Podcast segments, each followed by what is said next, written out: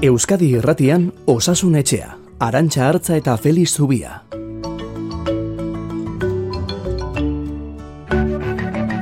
Kaixo, egun onda izola deno izar modu zaudete?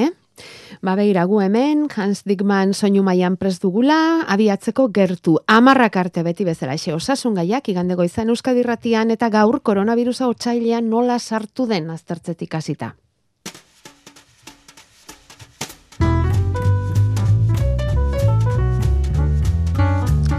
COVID ziurtagiria artxiboen karpetan sartzeko moduan gara, edo kajoian gordetzekoa, Gipuzkoa Bizkaia eta Araban ez digute inon eskatuko hemendik aurrera.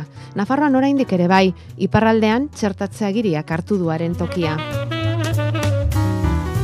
Itxura guztien arabera, ostegunetik aurrera maskara ere ez da derrigorrezko izango ja ego euskal herrian, kanpo aldean ibiltzeko beti ere. Gai horri buruzko dekretua asteazkenean argitaratuko du Espainiako Osasun Ministeritzak eta beraz, otsailaren amarrean sartuko litzateke indarrean neurri hori ostegunean. Bestalde munduko osasun erakundeak aste honetan adirazi duenak baikortasuna, lasaitasuna eta esperantza piztu dizkigu. Pandemia oraindik ez dela amaitu, baina lehen da biziko aldiz esan litekeela egoera mendean hartzeko une egokian gaudela hori esan du.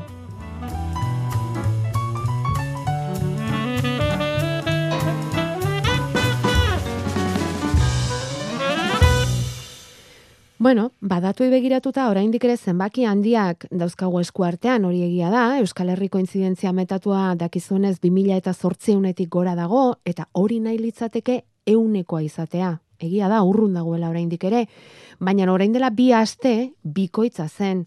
Beraz, beheranzko joera nabarmena da datuetan, aurreko astean Feliz Zubiak aipatu zigun lautada horretara goazela edo hor gaudela esan liteke. Feliz Zubiak, aixo egunon. Egunon. Zenbakiak zenbaki eta datuak datu, zuk astez aste egiten dizkiguzun e, argazki hoiek eta egoeraren argazki zehatz hori nahiko genuke otsailen hasiera honetan zein puntutan dago pandemia Felix. Bueno, ba, e, ikusi dugu nola kasuak berantza doa zen, eta badira bestelako adierazleak, eh? E, adibidez, ba, zenba langile dauden e, ba, e, landera joan ezinik, edo bestelako adierazle batzuk, edo bueno, ba, ondakinetako uretan zen bat virus dagoen, eta antzerakoek bat denek dioste, diote berakagoa zela. Beraz, alde horretatik baikorrak, e, ospitaletan ere kasuak berantz doaz, eta igertzen da, e, ziuetan ere bai, e, ziuetan beti mantzuago, baina gogoan izan behar dugu beti, e, muga adibidez, Euskal Autonomia Arkidegoan, ba, berro, ziutako berrogeita markazutan jarri zen neurriak hartzeko, ez? Eta orain mm -hmm. gainetik gaude. Beraz, e, aia darin zen, baina gore ez dauna oraindik ere, ez? Eta, bueno, ba, espero dena da, pixkana, pixkana hau, geisten joatea eta hobetzen joatea. Mm Bueno, eta gero dago beste datu bat, e, kezka sortzeko modukoa, eta bereziki zuk hemen azpimarratzen diguzuna, behin eta berriro, eta da, hildakoen kopurua, ez da?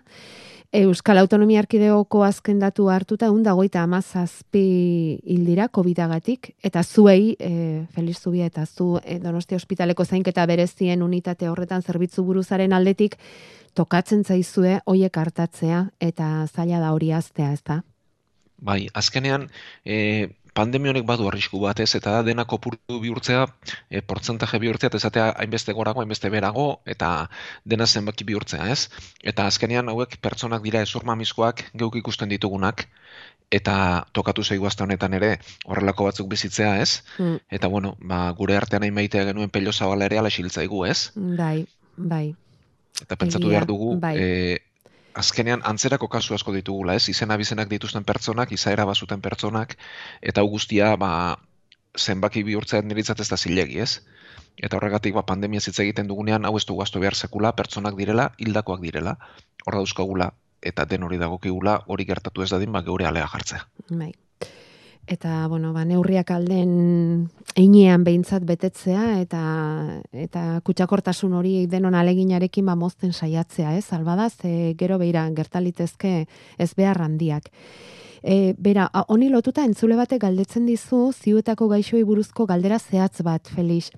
E, berak dio, COVID-arekin ospitalean eta ziuetan dauden gaixoen zati garrantzitsu bat bakunatu gabeak direla behin baino gehiagotan komentatu du Felixek, txerto hartu gabe ziuetan dauden hoietatik lehenago COVID-a pasa izan dutenak baute daude, eta ze proportzietan hori jakin nahiko nuke? Bueno, ba, esango dugu zoritxarrez bi urteguetan guk Donostiako ziuan mila kasutik gora izan ditugula, ganditu ditugula mila kasuak. Eta mila kasu horien artean, bi aldiz gaitza pasaduenik, ez da, bueno, kasu batek zalantza eragin digu, berek esaten zuelako baietz, baina etzegoelako e, beste modu batean erregistratua, gainontzean ez da berririk izan, ez hau da, e, alde batetik esan behar dago txertuak eraginkorrak direla eta favorez txertatzeko, eta beste alde batetik esan behar dago gaitza pasaduenak bigarren pasatzea, nik ez dudala ikusi edo kasu horren zalantzarekin gelditzen garela, baina gainontzean oso oso arraroa dela eta bigarren kasurik ez dela izaten. Bigarren kasu arriskutsurik edo larririk esango genuke, ez da? Hori da, bai ikusten ari garela, bai kalean, ba, lehen pasa, eta seguruenik omikron alderarekin bigarren pasatzen duenaik, bai. e, bigarren goz modu harinean, ez? E, mm bueno, burutik berakoarekin, e, ondo eza gerritako mina, baina gainontzean komplikatu gabe. Baina, e, ziuetan izan dituzuen gaixoen artean, bi aldiz gaitza pasatakorik ez, momentuz eta donosti ospitalean mila gaixo hartatu eta gero. Azizten bakiak darabiltza zuen esku artean, eh, Felix? Horregatik diotez, azkenean, e, honen dimentzioa, bueno, e, goi bentsat sufritu dugu, ikusi dugu, eta hor daude bere ondorenak ez, baina mila pertsona pentsa eh, guk e, dukegun biztanlegoaren edo gure oinarrezko biztanlegoaren zazpire hundik bat da ez. Oda pandemia honek zazpire pertsonatik bat kinkalarrian jarri du ez. Orduan, e, bueno, ba hori da neurria eta horre egiten ari gara kontra.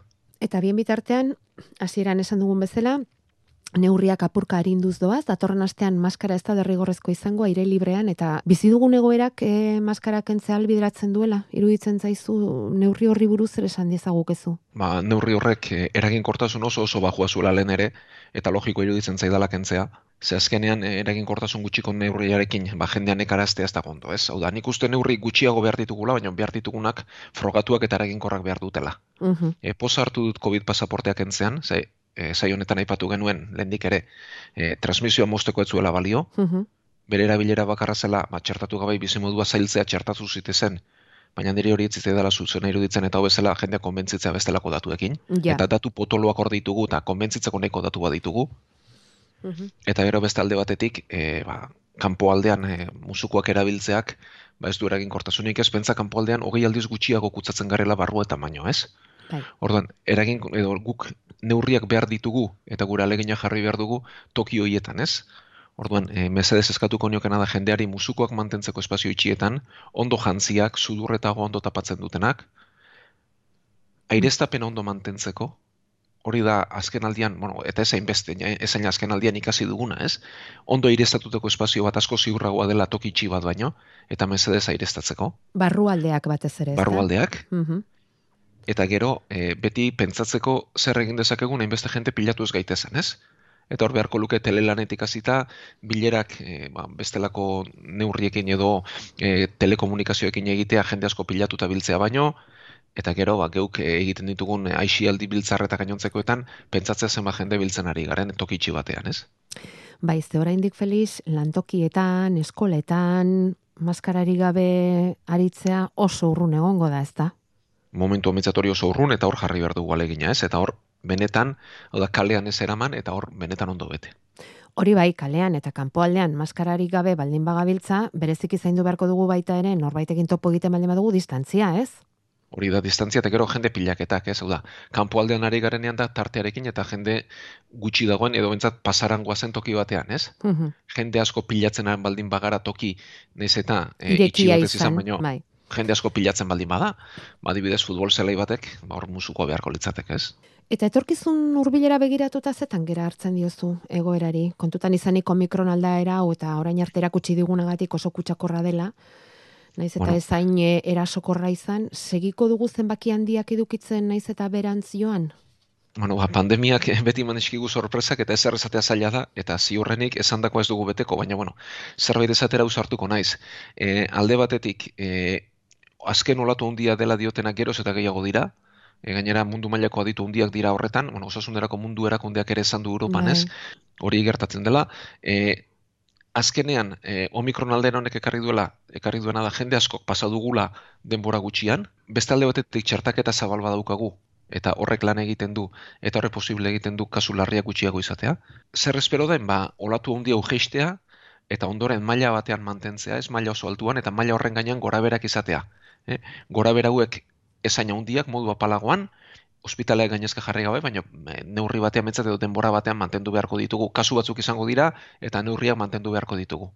Eta gero ez dugu sekulaztu behar, e, arriskuan dauden pertsona be babestu behar ditugula, eh? adinekoak, transplantatuak, kimioterapia hartzen dutenak, hauek e, denon artean zaindu behar ditugu, eta nik uste denon alegin egin behar dugula, ba, hauek e, zaintzeko. Mm. Eta gero, eskema user puzkatu dezake, ba, aldaera berri bat azaltzeak, ez?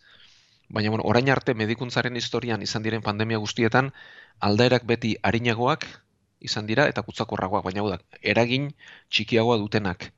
Ikusiko dugu honekin zer pasatzen den, baina historiak dio ala pasa behar lukeela, ez? E, aldaeraren bat baletor, beharko luke kutsakorragoa, baina harinagoa. Eta orduan, e, olatu berri horietan, ba, asko pasako genuke modu harinean, eta gutxi batzu komplikatu. E, bestalde, aste honetan jaso dugu ikerketa bat, Felix, osasun langileen artean egindako galdeketa baten ondorio erakusten duena, e, egia da lehen olatuan egindako ikerketa dela, eh? 2008ko martxotik ekainera bitartean, bederatzi mila profesionalitik gorako lagin hartu dute, eta horren arabera osasun langileen euneko berrogeita bostek izan ditu arazoak buru osasunean, Estatu Espainiarrean egindako ikerketa da, eta Madrilgo Carlos Irugarrena osasun institutuak egindakoa. Osasun langileo gehien aipatzen dituzten arazoak dira, nasmendu psikologikoak, depresioa, antxitatea, eta hori sortu zaiela batez ere gaitzari buruzko ezagutza faltagatik, babes material faltagatik, etengabe gaixoak iritsi eta iritsi izan direlako ospitaletan, lehen olatuko datua dira, eh? esan dugun bezala, e, aztertuta atera duten ondorioa izan da hori. Ia bi urte pasa dira ordutik, Nolako, nolako adaztuen artean, langileon artean egoera, Feliz? Nola zaudete? Bueno, esango dut, ez naula bat ere harritzen, e, bi urte pasa ditugu, eta bi urte hauetan e, egoera, bueno, lehen kolpe gura jasan genuen, izan genuen lehen udara hartan harindu txiki bat, baina ondorenean etengabe izan da, eta gau gaizki gaude, egia esan da gaizki gaude, eta zaintzak norbaitek guzaindu gaitzan ere behar dugu. Eta hori administrazioak egin behar dut, hemendik dei egiten dut, zaindu gaitzaten. E, nik ikusi ditut ikerketa berriagoak ere, eta ziuetan adibidez, ba, langilo neuneko goita bostak ditugu arazoak.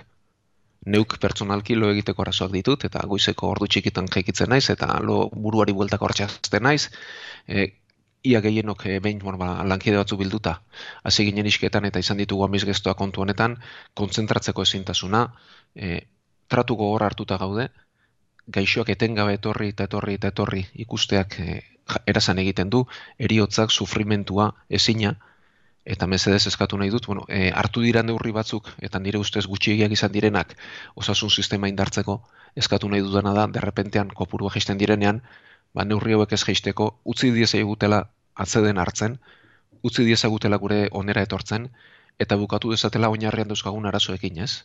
E, plantillak eta erre, baliabideak izan daitezela behar ditugunak, eta utzi dezaguketela atzeden hartzen, geure onera etortzen, behin behinekotasuna bukatu dezatela, ez dago eskubiderik jendea etengabean e, kontratuak behin da berriz e, zintzilik izatea eta beharra izan da ere ba, epe motzeko kontratuak izatea eta hori osasun gintzan gertatzen ari den zerbait da. Eta favore zaindu gaitzatela. Nik hori eskatuko nuke. Ze azkenean, osasun gintzan egun batetik bestera aldaketak egitea zaila da. Plangintzak yeah. beti epe behar du. Mhm. Eta mesedez, ba, pandemia harintzen baldin bada ere, ba, izan daitezela baliabideak epertainera ere ba, behar ditugun moduan e, lan egin dezagun geuk eta batez ere ba, gure gana datozen pertsonen gatik. Atxedena eta igual beste zerbait ere bai behar duztu, ez? Ez dakit. Ba, kasu askotan, bai. ez duk ez eskorik esango, eh? Mm. eta laguntza psikologikoa behar duguna bai. onartzea ere, nik uste dut bat ere lotzari gabe esan dezakegula. Zuek eta oroar gizarten ere jendea oso nekatuta dago, Felix, eta batzutan kosta egiten da, psikologikoki gaixo gaudela ohartzea ere, eta laguntza behar dugula jabetza. Noiz hasi beharko genuke kezkatzen, neke honek gainditu egin gaituela pentsatzeko? Bueno, zuk aipatu dituzu lorik egin ezina, konzentraztu ezina, zakit, e, ze askotan eta eguneroko gurpilo horretan sartuta gaudenean, ez da, zerbait nadaritzen dugu, baina zer konkreturik ez, Bai, e, ez da erreza, ez. E, azkenean, neke psikologikoak daukena da, sintoma konkretu bat ez duela eragiten, hau da ez du mina eragiten puntu jakin batean, ez du arna zartzeko zeltasunik eragiten, e, ez du zukarrik eragiten, baina bizi modu normalari eramatea ba, ikaragarri kosta egiten da, ez, eta e, geuk ikusten dugu ez garela ba, lehen ginenak, eta ez dugula gaitasunik, ez. Orduan, bueno, e, kurpilo horretan sartzean, ba, bada e, burnout edo langile errearen sindromea, ez? Eta bueno, langile izan gabe ere, ez? Pertsonak ba bestelako baldintzagatik ere izan lezake egoera hau eta laguntza behar du ez gauza da gero, bueno, e, ze baliabide ditugu nola egin, baina lehenik eta behin konturatu eta gure burua zaintzen hasi beharra daukagu.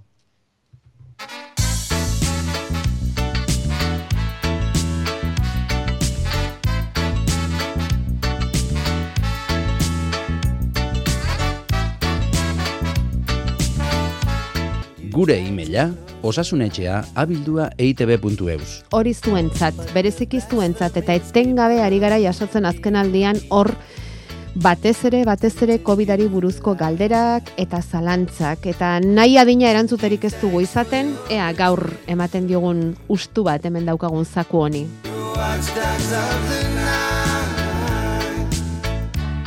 Hasiko gara, Felix. Bai, guazen. Venga. Duela bi aste positibo izan eta konfinatuta egon naiz, zazpi egun etxean. Handik aste betera, sudurreko jarioa hasi eta susmo hartu nuen eta badazpadare antigenoa egin eta emaitza positiboa izan da. Urrengo egunean berrez negatiboa. Nola ulertu positibori? Izaliteke bi bider izatea edo nola nola jokatu? Probak ez dakit. Batzutan ondo egiten ditugu, ez ditugu, zalantza sortzen bueno, dizkigu, eh, Felix? bai, e, hori egia da, baina proba batek positibo ematen baldin badu zerbaiten seinale da, ez? Bai. Badira e, positibo faltzuak ere, gaizki eginak ere, eh? Badira. Baina, arrit, bai, arritzeko alitzateke ala ere, hain epe laburrean bi aldiz gutzatzea, hori ezeinezkoa da. Ja. Hau da, e, normalago da pentsatzea oraindik ere arrastoren bat gertatzen zela. Mm Hau da, lehen infekzioa pasa, gogoan Bai. behar dugu, lehen momentuan amalau eguneraino esaten zela, isolamentu behartzela eta gero amarrera jetxi zela, ez? Baina ikusten ditugu, eta gainera adibidez ikusten ditugu guk lankideak e, ospitalera osasun zerbitzutara bueltatzeko test negatibo bat behar dutenez, ikusten dugu askotan kosta egiten direla test hauek e, ba, negatibo bihurtzen ez eta pertsona primeran egon. Orduan, arrastoren bat gelditu liteke eta normalena da pentsatzea, ba, lehenengo hori izan zuela, Aha. hor arrastoren bat gelditzen zela, eta bueno, egun batetik bestera, ba, negatibo bihurtzen zela, ba, arrastori gutxitzen joan zelako, ez hori Bai. litzateke. Nola nahi ere normalagoa litzateke kontrakoa, ez da? E, gaur negatibo eman, bihar egin eta positibo, edo gaur goizean negatibo eman eta arratsaldean positibo. Ze omikronarekin hori gertatzen omen da, Hori, ez? hori den gertatzen da gaitzaren hasieran. Mhm. Hau da, e, gaitzaren hasieran e, behar bada lehen sintomekin hasten gara, baina oraindik ere virus gutxi dugu, Eta pentsatu behar dugu, antigeno testak virusaren zatitxoak e, atzematen dituela, eta atzematen ditu maila batetik gora daudenean. Orduan, hasieran posible da sintomekin hasi, oraindik ere virus gutxi izatea, eta negatibo ematea, baina virusa ugaltzen duan neurrian, ba, positibo bihurtzea. Hori hasieran izango litzateke. Eta bukaeran berriz alderantziz, virusa jetxiz doa, eta posible da egun batean positibo izatea eta hurrengoan negatibo.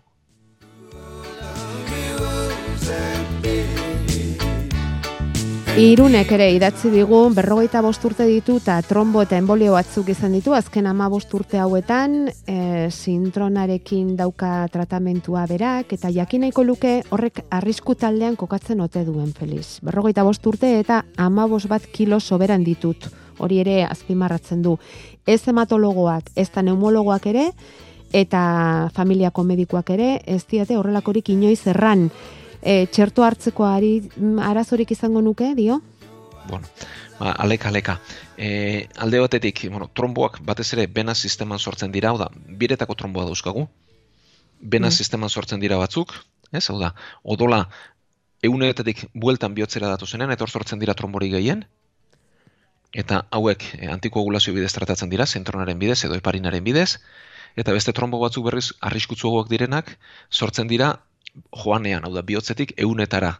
Eta trombo hauek odol e, jarioak guztiz, e, odol fluxuak guztiz mozten dutenez, ba, odol gabezi bat sortzen dute aurrerago eta hauek arriskutsuagoak dira askoz. Eta hauek normalean tratatzen dira adiro aspirina tantzerakoekin, baina oso oso e, akutuak direnean eta txarak direnean iktuz bat sortu dezakete garunean, bihotzean infartu bat, ba, trombori desegin beharra izaten da. Hori kokatzeko.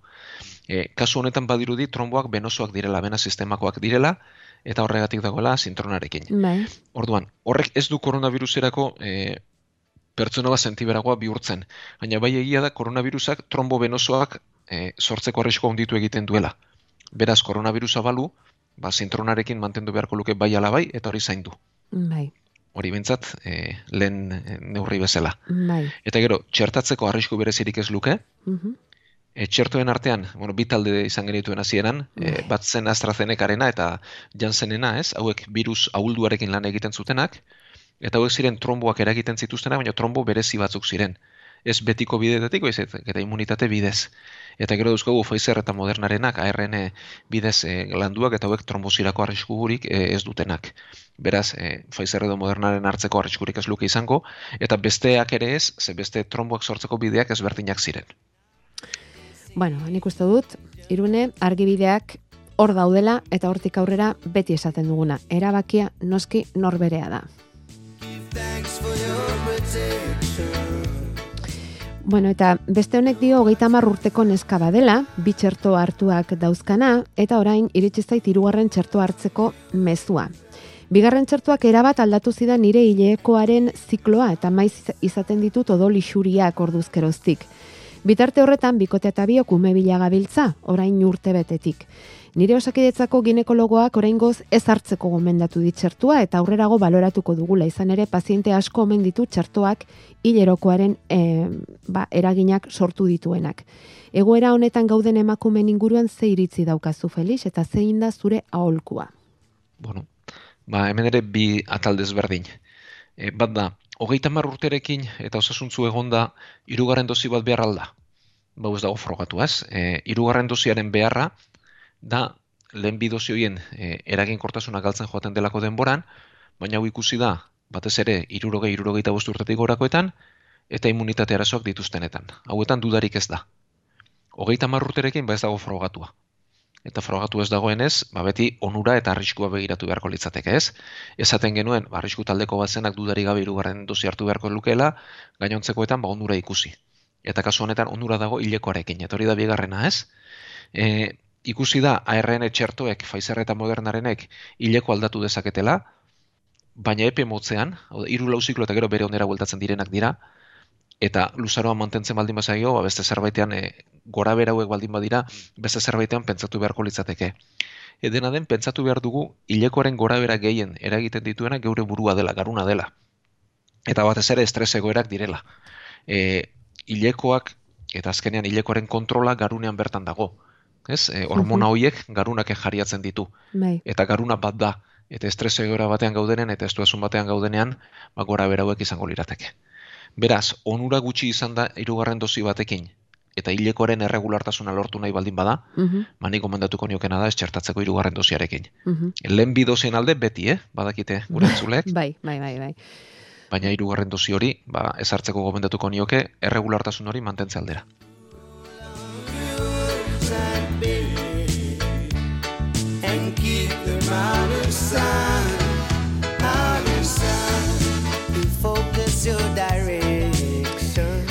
Ea Felix eta esan aldaiteke txertoa COVIDaren kontrako txertoa eta herpes zosterrak nola alako loturarik izan dezaketenik. Ze badaukagu hemen, entzule bat galdezka azken bolada honetan, bere inguruko jende desenteri entzun diola, herpes zosterrak jota da bilela, batzuk oso harin, baina beste batzuk iru hilabete pasata gero oraindik ere sendatu ezinean, eta ba, pentsatu dute igual txertoak eta herpesak badute zer ikusia.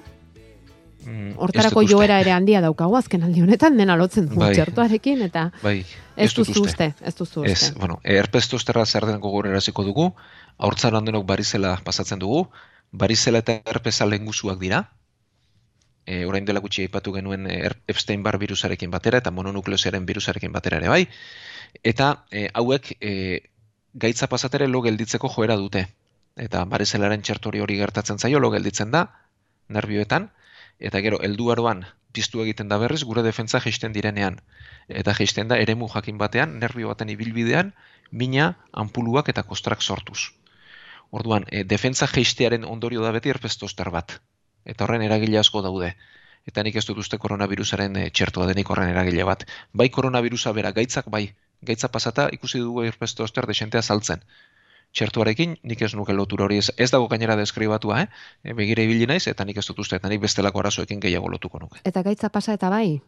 Bai, e, gaitza ondo, Ondorio bezala bai, eh? Ah, bai, eh? Gaitzaren ondoren bai. Uh Konforme.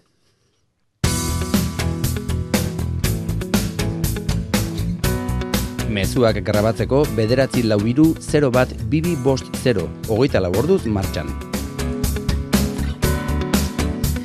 Eta guazen orain, em, virusa pasa duten aurrei txertoa nola, zergatik eta abarre aztertzera. Ze horren inguruan ere galdera bat baino gehiago iritsi zaigu aste honetan. Eta da, virusa pasa duten aurrei txerto bakarra jartzea nahikoa dela entzun dut. Eta txertoa hartu duten aurrek, bigarren dosia hartu baino lehen, COVID-a harrapatzen baldin badute, bigarren dosia zortzi astera jartzea gomendagarria da. Ongi deritzozu? Edo bigarren dosia ez luke behar. Eta zein da erabaki horren arrazoi zientifikoa? Bueno, ba, lehen da bizi, e, prozedura zientifikoa azalduko dugu, eta ondoren zer egin beharko litzateken. E, berez, txertoak eragin dezan, bi dozi behar ditugu, hori badakigu. Ez, beraz, lehen dozi hartu eta bigarrena beharko genuke. Tarte horretan, infekzioa garatzen baldin badugu, ba, txertoaren babesa txikiago izango da. Kontua da ez dakigula immunitate naturalak, hau da, e, gaitzak e, sortutako immunitateak zenbat irauten duen. Eta immunitate hori gehiago luzatzeko gaitzaren ondoren dozi bat behar da. Eo beharko litzateke hori frogatuko balitz. Hau da, hemen dago koska.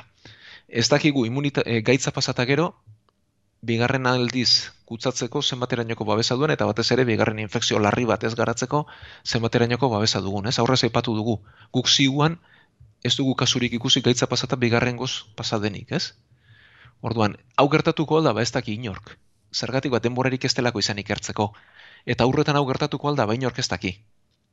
Ez? Orduan, aur batik gaitza pasata gero dozi bat emateak, ba, oinarririk ez du. Hau da, balizko oinarri bat bakarrik da, ze honen frogarik ez du. Mhm. Baina aurrez dozi bat hartu, ala ez, erantzuna bera da.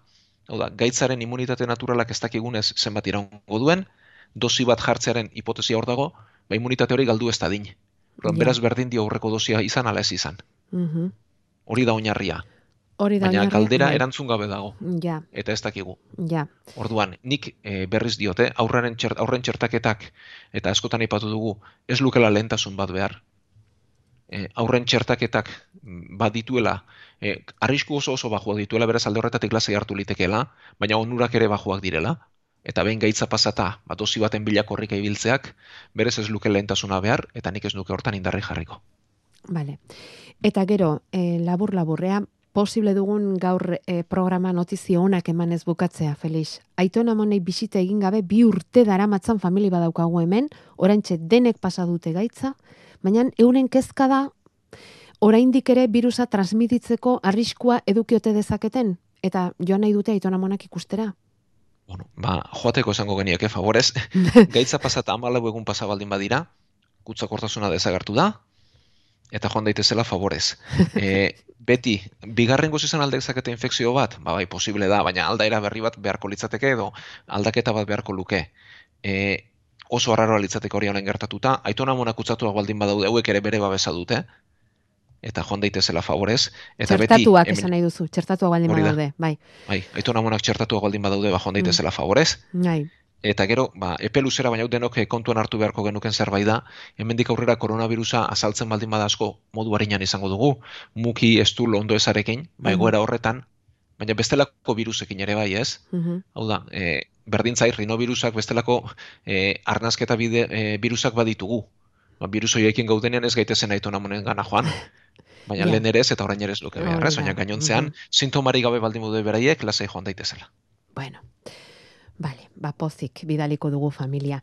Eta azken azken bat, e, hauei gertatu zaie, hartu dituzte mm, txertuaren bi dosiak, e, orain dela sei hilabete, hirugarren dosia hartu dute, errefortzu dosia, eta lau bostegunetara jakin dute kutsatuta zeudela.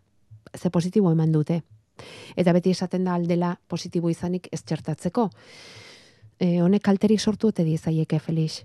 Ez, inungorik ez. Ez. E, gertatzen dena da, bueno, hirugarren dosi horrek ez duela denborarik izan lan egiteko. Aha, Ez da lehen bi dosien babesarekin gelditu dira, baina hirugarrenak ba, lan egiteko beti dosi bat hartuta 15 egun hiru aste behar izaten dira, eta ez du, er, ez du babestu, baina kalterik ez eta lasai egon daitezela. Bueno, ba, horrelaxe bukatuko dugu gaurko saioa, bestetarako betarik ez daukagu eta gaur sortzi itzuliko gara eta ea segitzen dugun bide honetatik eta gauzak lasaitzen doazela esateko moduan garen eta beste gai batzuk lantzeko moduan garen Felix. Ondo ondo pasa astea, besarkada handi bat zuri zure lankideei eta mm, virus honekin nekatuta, oso nekatuta dauden guztiei. Datorren astera arte eta igande on denoi. Eskerrik asko denoi eta gaur sortzir arte.